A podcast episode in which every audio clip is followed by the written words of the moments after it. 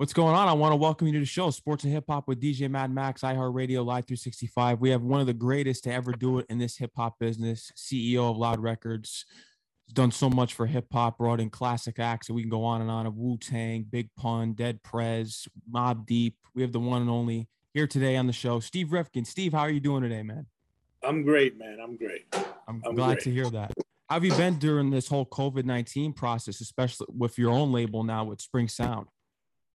Um, the process, honestly, my son has COVID right now, and he just oh no passed the other. You know, he just went to the other. Everything turned around. He's he's he's in good shape now. Um, it slowed me down, and it got me to think and just how blessed I am, and just like I I, I enjoyed these two years of just reminiscing and figuring out what I'm going to do for my last quarter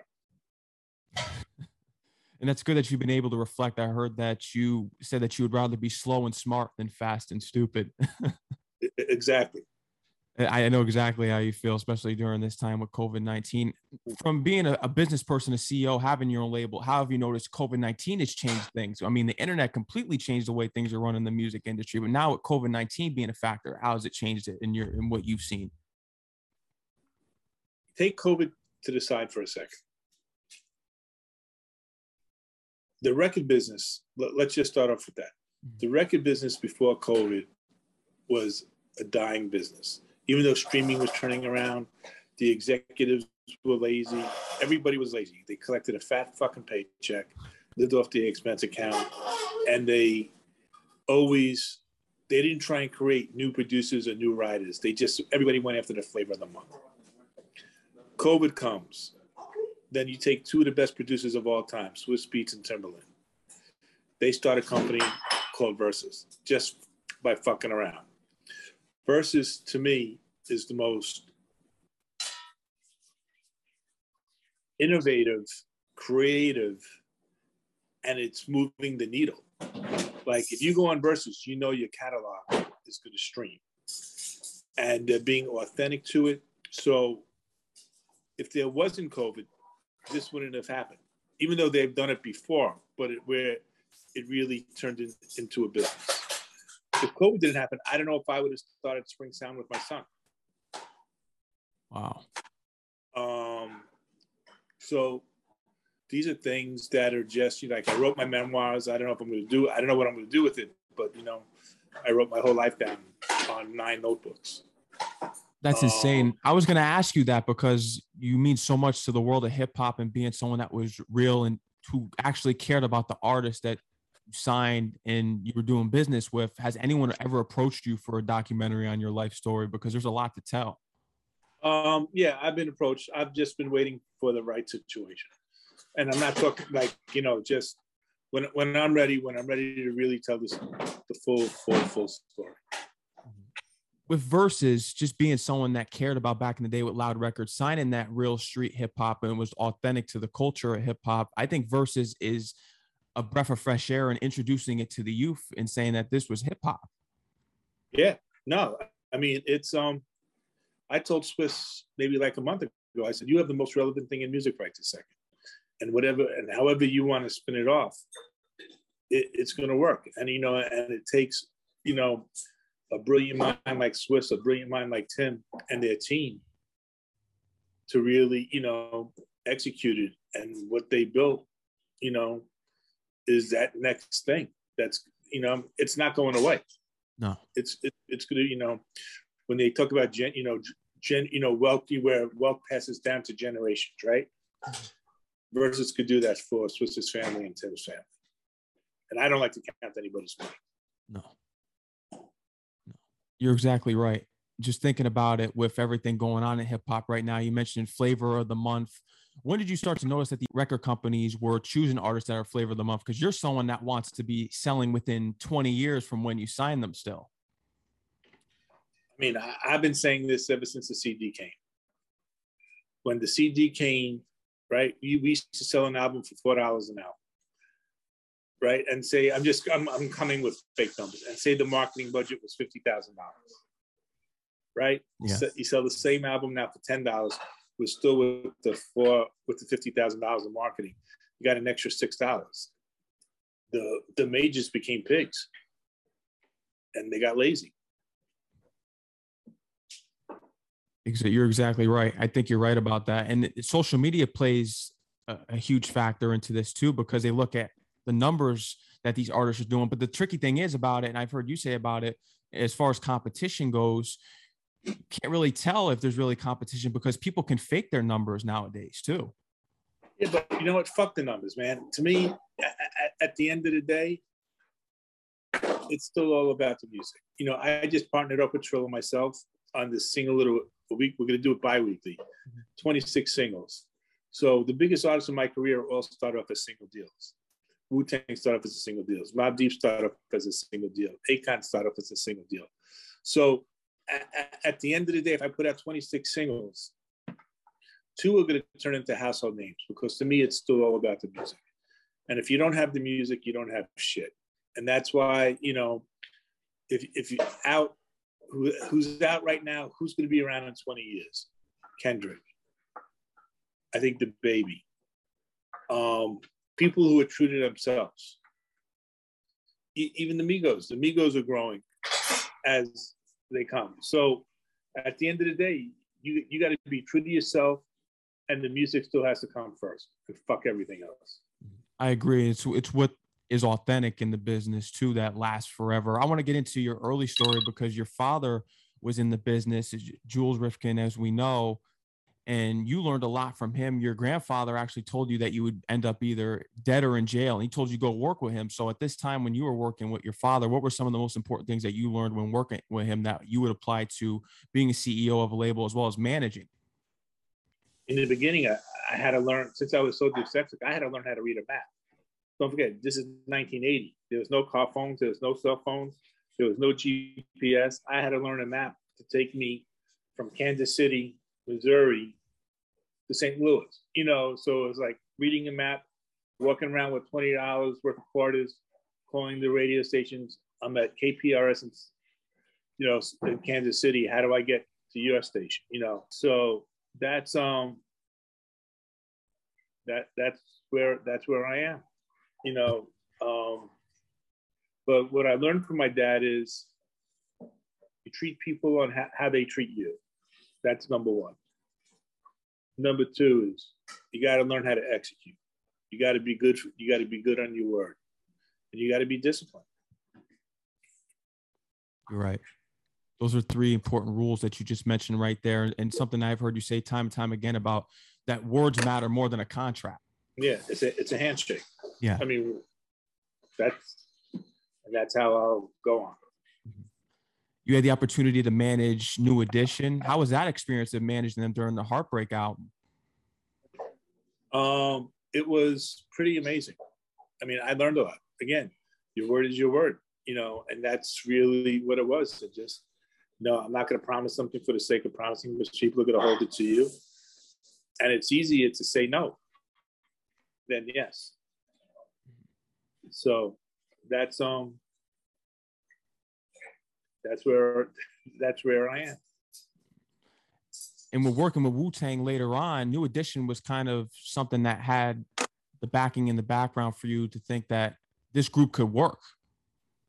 Wu Tang. Yeah, Wu Tang. You know, there was a huge buzz on them. I knew what I could do to take them to the next level, and you know, there was a trust immediately between RZA, myself, and the guys. And all I can say is, I have my word. Until I fuck up on my word, give me that opportunity. With New Edition, you went on to new heights and learning more things in the business there. The biopic came out. I know they didn't put you in the biopic. Was there a reason why they well, didn't? So there's a scene that I, I was at the scene when um, it was me, my uncle, and Joel Katz buying out the production company. Mm-hmm. Um, I don't know why. They, I mean, whatever reason, but I was at that lunch. We move forward from New Edition. What was the next step in your career after New Edition? Was it with Loud Records? Because I've heard the whole story yeah. of how that. No, it wasn't. It was the Stephen Rifkin company. Okay. And then I hooked up, and I hooked up with a company called Delicious Vinyl. Okay, for your street team, yeah. For my for the street team and the radio stuff. Um, so the first two records I did was Tone Loc, Wild Thing, and Funky Medina, and then we did Young MC Bust a Move. You started taking over the street team scene with college radios. You formed your own team of college DJs, and they were pushing all the number one singles in the game at that time. Yeah, so it was to me it was more about college radio because that's where I was 19, 20 years old, hanging out at the college radio stations where I, I didn't need to be at a regular commercial radio station hanging out with somebody my age now. So that's really um it was amazing. And that's where I learned and that's where I put the whole street team together. You talked a lot about music and sports too. Those were your main interests. Music, sports, and women. What, yeah. what does a 20 year old kid talk about? Yeah, that's right. when you were approached with Loud Records, you didn't originally want to do it, but eventually you went through with it because a lawyer got in touch with you and said that you can get your own label. I can get your own label. You had you had the conversation with your father, and then you eventually went through with it. Yeah, I mean, I didn't want to do it. I was happy. I was making around two hundred thousand dollars a year. I was twenty eight years old. I'm a basketball junkie by heart. Um, I would leave the office every day at three, be at the park at four, play from four to six, go home, shower, eat, come back to the office, do my reports, and do my list for tomorrow. So I, I was, you know, I thought I was, you know, two hundred thousand dollars. I thought was ten million dollars. Um, and then when I got off the label, I said no because I didn't want the pressure. Seeing what my dad went through, and then my dad called me into New York and he said, and he explained, you know, the difference of being in the asset business and the service business. Your first act that you signed was Twista. You went on to sign the Liks. These yeah. were all le- legendary acts, and then eventually you went to go on to sign Wu Tang. The first record that you heard was "Protect Your Neck." Correct. Correct. Huge record. Then you heard Tearz, and you brought them in. They signed their own solo deals because that's something that you were able to grant them is that you were able to get them solo deals. Yes listen, I had to survive. I didn't have a massive hit yet, so I had to do whatever it took to, to sign these guys, knowing that they were going to be around for the next 25, 30 years. What was it? Protect your neck that really sold you on Wu Tang? Because I heard the story of you going it, into it, here. It, it was, it was the energy. You know, when they when they were playing the record live for me, I was in this little office. This guy comes running into the office. I don't know if he worked in the mailroom or RZA set me up, and he says, "That's that shit." I've never seen the guy again. Right. But yeah. that was just the energy. I was with E Swift from the Alkaholiks, And um, the rest is history. Were you there for the photo shoot for Enter the Wu Tang 36 Chambers? No, nah, I was too busy working. You're too busy working because I always wanted to hear the story behind that album cover because it's it's legendary and that album is yeah. just crazy as a whole. Cream was huge. You sent that to radio.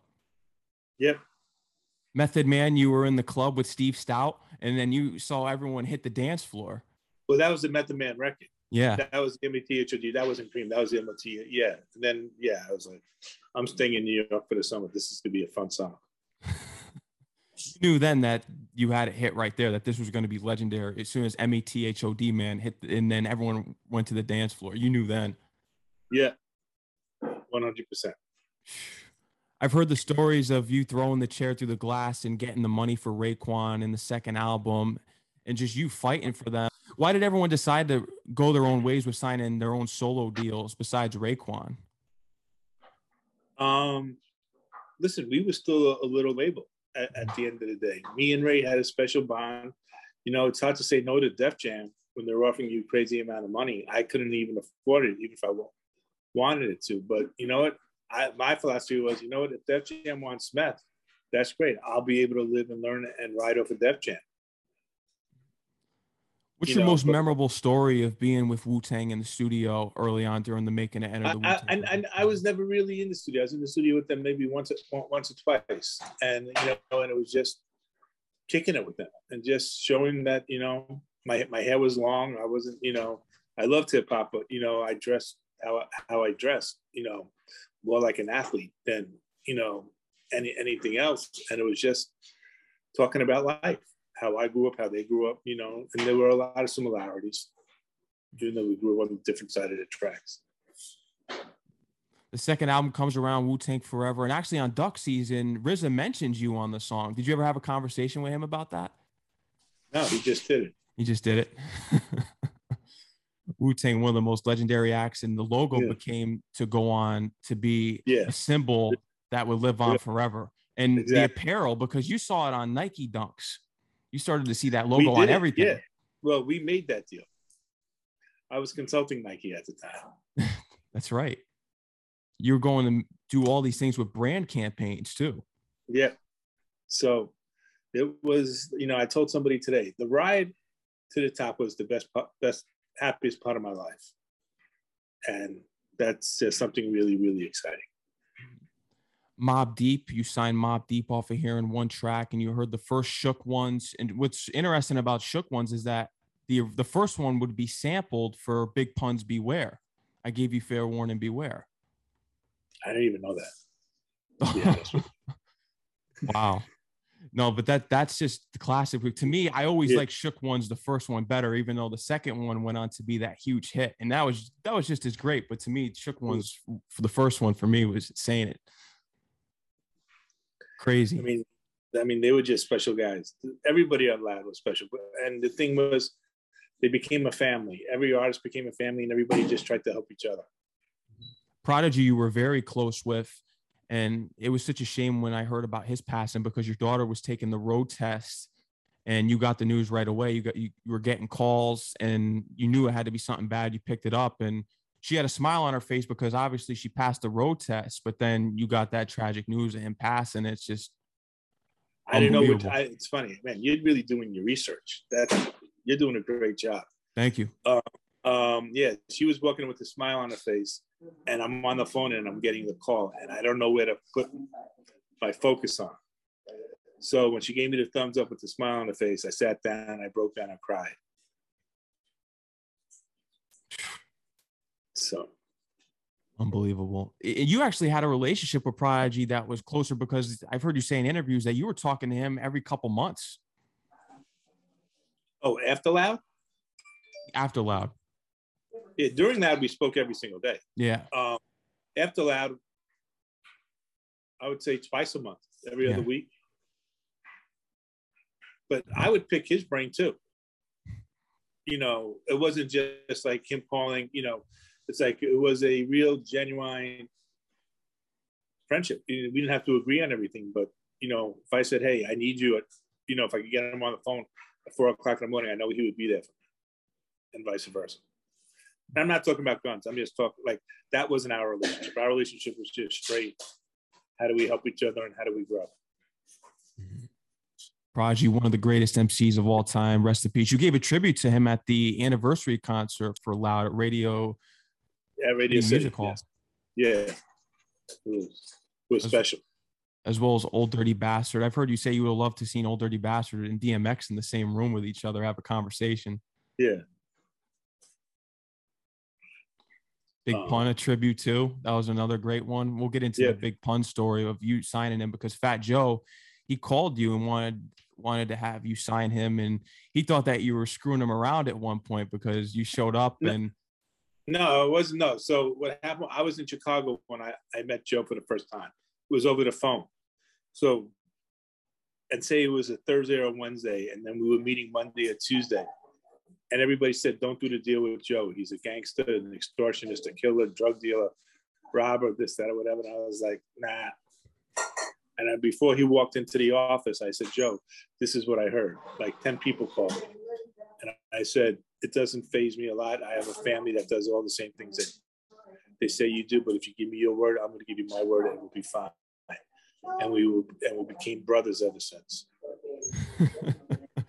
Or how about when he showed up to the office because the the guy who did the source for the discovery section, the unsigned hype, he showed up that day to when you were to sign him, and you said that to Pun and Joe as soon as they walked in, you have a deal. Where's your lawyer? Oh, so so no, so Maddie, who was my head of A and R, he okay. did the unsigned. Yeah, he, he used to work at the store, so he was in the meeting, and he was and he walked and he was there when I I'm like, what are you doing here? Aren't you meeting with Pun? And I'm like, yeah. And I was like, the second they walked in, I'm like, who's your lawyer? They said Tim Mandelbaum. Tim was Wu Tang's lawyer. We had an amazing relationship with Tim. I called Tim on the spot. Tim's office was like five blocks from our office. He came and we did the deal in one day. The first song that you heard from him was "You Ain't a Killer," and that just did what it did. It was a street record. Then, yeah, "I'm Not a Player" came, and then "Still Not a Player." Mm-hmm. You came up with Noreaga. and then there with Nori. I mean, it, it, it was really amazing. Still not a player was was the radio record that you you hit radios with. You said, "Y'all, this is the one that you, these radio stations have to play." But exactly. your relationship with Pun, you guys weren't as close, I heard, but there was a story that I did hear that he was going to get you this Cuban link chain. I heard the story already that he eventually did give it to you because he said once so, he hits a, a, certain streak, I think it was four million he hit for capital punishment. He said, "I'll get you the chain," and you were joking around with him, and he threw a box at you. so the story is this: he can know we had an amazing relationship. You did, okay? Yeah, um, but he was signed to Joe, so I just I had to go through Joe a lot of times. But Pun would be up in the office every single day, and he must have just came back from a show and he bought himself a beautiful Cuban link bracelet and I was like, that's amazing. He goes, I'll get you in if we go gold. I said, pun was shipping gold. Like, let's do it at 2 million or, you know, whatever it was. So we hit 2 million, we're at 3 million, you know, I forget, I forget the final number. Um, my product manager, this product manager walks in, and this is like a year later, and says, um, Pun wants to come up today and discuss the next album. And I'm like, right, I just got to call Joe. So I guess Joe knew what he was doing. He goes, yeah, take the meeting, blah, fill me in later. So Pun comes in and we're talking shit because we would gamble, we, you know, shoot dice, this, that, so on, so on. And I'm like, I thought you were a man of your word. He goes, what do you mean? I go, you said you were to get me a bracelet at, you know, two million uh, we're at three or three and a, you know, whatever number. I don't even really know what the number was, and I was just talking shit. And he goes into his pocket and he throws me a box. He goes, "Here, let me know what you think of this." And I open up the box, and it's the same bracelet that he had, but just with my name on it. so he did come true on his promise. Oh yeah, one hundred percent. Man, Capital Punishment, one of the greatest albums of all time in hip hop history. I heard the story about the day that he passed because you were in Hawaii. Yeah. I was in Hawaii. I was ready to retire. I hated the Sony deal. Mm-hmm. And I didn't like the people at Sony beside Tommy Mottola, who was my boss actually. And um, I wrote Tommy a letter and saying, I'll return the money. I just can't do it. You guys are just fucking company. Um, and just um, I went to go work out, playing tennis, and um, big two Samoans came running that there was an emergency the.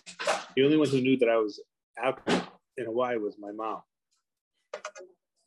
Um, so I thought somebody must have died, but not somebody in my family, not Pun. And it was um, Rich Isaacson in my office telling me it looks like Pun passed. I'm like, Rich, either you're dead or you're not dead. I, I hung up the phone. And I called Joe, and he just passed that literally as. And I packed up my bags, and um, I didn't retire, but um, was that was a sad day. Just and you get so attached to these guys because you're doing business with them, and they become your friends, and it. I always wonder that, like someone such as yourself or Fat Joe, who's lost so many friends in this business, it's just how you guys deal with that. And I think because I've heard stories about just people reminiscing. I think you may have done that during COVID, just reflecting on life and the relationships that you've had with these great artists over the years. Yeah, no, you're 100, you're 100% right. I mean, me and Riz still talk twice a week. Yeah. Yeah, Baby was another great album. And, and Big Pun could accomplish so much more. It's such a shame that he, the way he ended, just the, the whole thing there with, with the weight, it's a shame because he had so much more to achieve with the first. Latin rapper to go platinum. Mm-hmm. One hundred percent. Oh, it, it was going to happen. You saw he had all the star power in the world. He was really going to accomplish some things, and it's a shame. But the just to move on into everything else that you've done in this industry and just people that you've had friendships with. Tupac was your roommate. Yeah, so not official roommate, but my roommate. You know, we traveled the road together. And then a guy by the name of Faye Duvernay, who was my right hand at the time, traveled with him and they would be on the road from Wednesday to Sunday. And then on Sunday nights, you come back and Pac would stay at my house for a few days and then go back out on the road. And we did that for a year. What did you learn from Pac just by living with him and, and working with you that time? Um, the same thing that I've learned from most. Word, your word is your word. Your word you know, is your you word. gotta fight for what, and you, and you gotta fight for what you believe. Do you have a Biggie story? Because Tupac and Biggie always go hand in hand when he comes up. No, when Pac when Pac was a, they they were they were cool. They were I didn't cool. know. I met Biggie. I, I met Biggie maybe two or three times. Maddie in my office discovered Biggie. He gave him to Puff. Wow. That's hip hop history right there. Yeah. Oh, the one good the one good conversation I had with Biggie was was a loud Christmas party, and Puff came through and he brought Big. It was, it was hot as hell, and we just sat down. And we had a drink and we were just talking. It was just like I was congratulating him on just some everything that he did. Jay Z was someone that you really wanted to sign. You wanted him bad, and BMG didn't let you sign him. You were hearing these records. What records were you hearing by Jay Z? No, I- no, I think we could have signed him. It wasn't Jay Z or Dame or Biggs. It was BMG. it was I was BMG. signing with BMG. With BMG was wasn't letting me sign him. Wow. What records were you hearing from Jay Z off a reasonable doubt that made you say, I really want this guy? I don't remember. I know it was the single. Um, and I, I really don't remember. Eminem was another person that you could have signed. And at the time, he was an underground rapper, and you just didn't think anything of it until the perfect marriage with Dr. Dre came along. And Yeah, but, perfect but I wasn't. I, I never punched. I punched myself in the head on the J one all, all the time, but M I never did because he would have been if he if he signed to Loud, he would have been a five six hundred thousand rapper. You know, albums, not three hundred million or whatever his number is. Mhm. I mean, him and Dre were the perfect marriage. You came from the album era because albums mattered 100% back there and then the 90s. How come singles have become the thing instead of albums nowadays? It's like albums just don't as matter as much. Well, it's all about streaming now, so it's just a whole different. Albums still count, but you just got to be consistent with the file with the flow of singles. How much profit were artists making back then compared to now? Now that you have the streams, when they were actually making actual money from these albums, They're making more money now. they're making really. I never knew that. Wow. Less marketing costs. I think this, but I think I've heard you say that you think that a, a street team would be perfect for artists nowadays because word of mouth, it really does count. Oh, 100%. I mean, if you had everything that you could do online and then you do everything offline, you add that together, you, you have a major, major superstar. And that's what I'm trying to convince my son to do now. When did your son start to fall in love with the business that you were in? Because he was a D1 basketball player and he applied his work ethic to what he's doing now with his label. He was always like, when we would go away on vacation, I'd be working out. He would answer the phone or he would call the artist. There was one night, me and my wife were out to dinner and we come home and there's Akon and his brother Boo and they're playing Madden, you know. So it was just like, he didn't know that he wanted to be in it, but he had that personality where the, the artist just loved him. What were some of the things that you did you teach him anything about the business or he kind of just observed and just followed right along in which you he noticed what you did throughout your career? I, I'm teaching him now, just you know, baby steps, and mm-hmm. just you know, um, I believe in you know, it's the way my father taught me. It's like they throw you in the pool, you got to swim or you drown. If you drown, you help. Like I have another son who's rapping, right, and he was going to sign him. I'm like, nah, you, we're going to sign him together, and you're going to run it, but I'm going to make sure neither one of you drown. That's amazing, especially that you care about your sons in this business too. Yeah, but you know, with me and Alex, I mean, we have this just a special relationship. You know, it was even when when I think he was in seventh grade, he said, "Dad, I want to play college ball." Right? We came with our plan. We stick to the plan, and we didn't go off course. I said, "I'll coach you up to your freshman year in high school with travel ball and everything else like that. Then you'll get the trainers. Then you'll get, you know, we'll put you on a different team, and you're gonna have to learn how to take criticism from somebody who's not your dad." You know, the rest is history. I'd love to hear the story of you getting the picture deal with Miramax for paid in full. I was reading about it online. The truth is, um, my brother did. My brother hooked that deal up with um, a close friend of mine was an agent at William Morris, and um, they had a meeting. I was on my way to London, and um, I'm sleeping, and my brother lands because he had the meeting with the Weinsteins, and um, he said the meeting went well.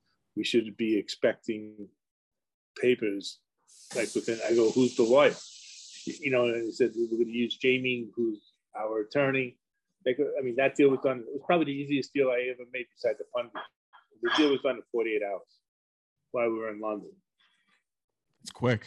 So. And just thinking about competition because competition is always a major factor in this business. But the Enter the Wu Tang 36 Chambers album did you prepare to have it released on that day, knowing that Midnight Marauders was going to release and 12 play? Because uh, I want to know how it was back then in releasing. Because certain artists today will hold their albums if they notice that other. Nah, I mean, in those days, my my philosophy was in those days they were record stores, so I just wanted people in the record stores.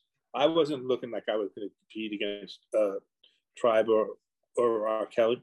I mean, we came in number three, and that's what we always said we were going to do we sold close to 30,000 the first week.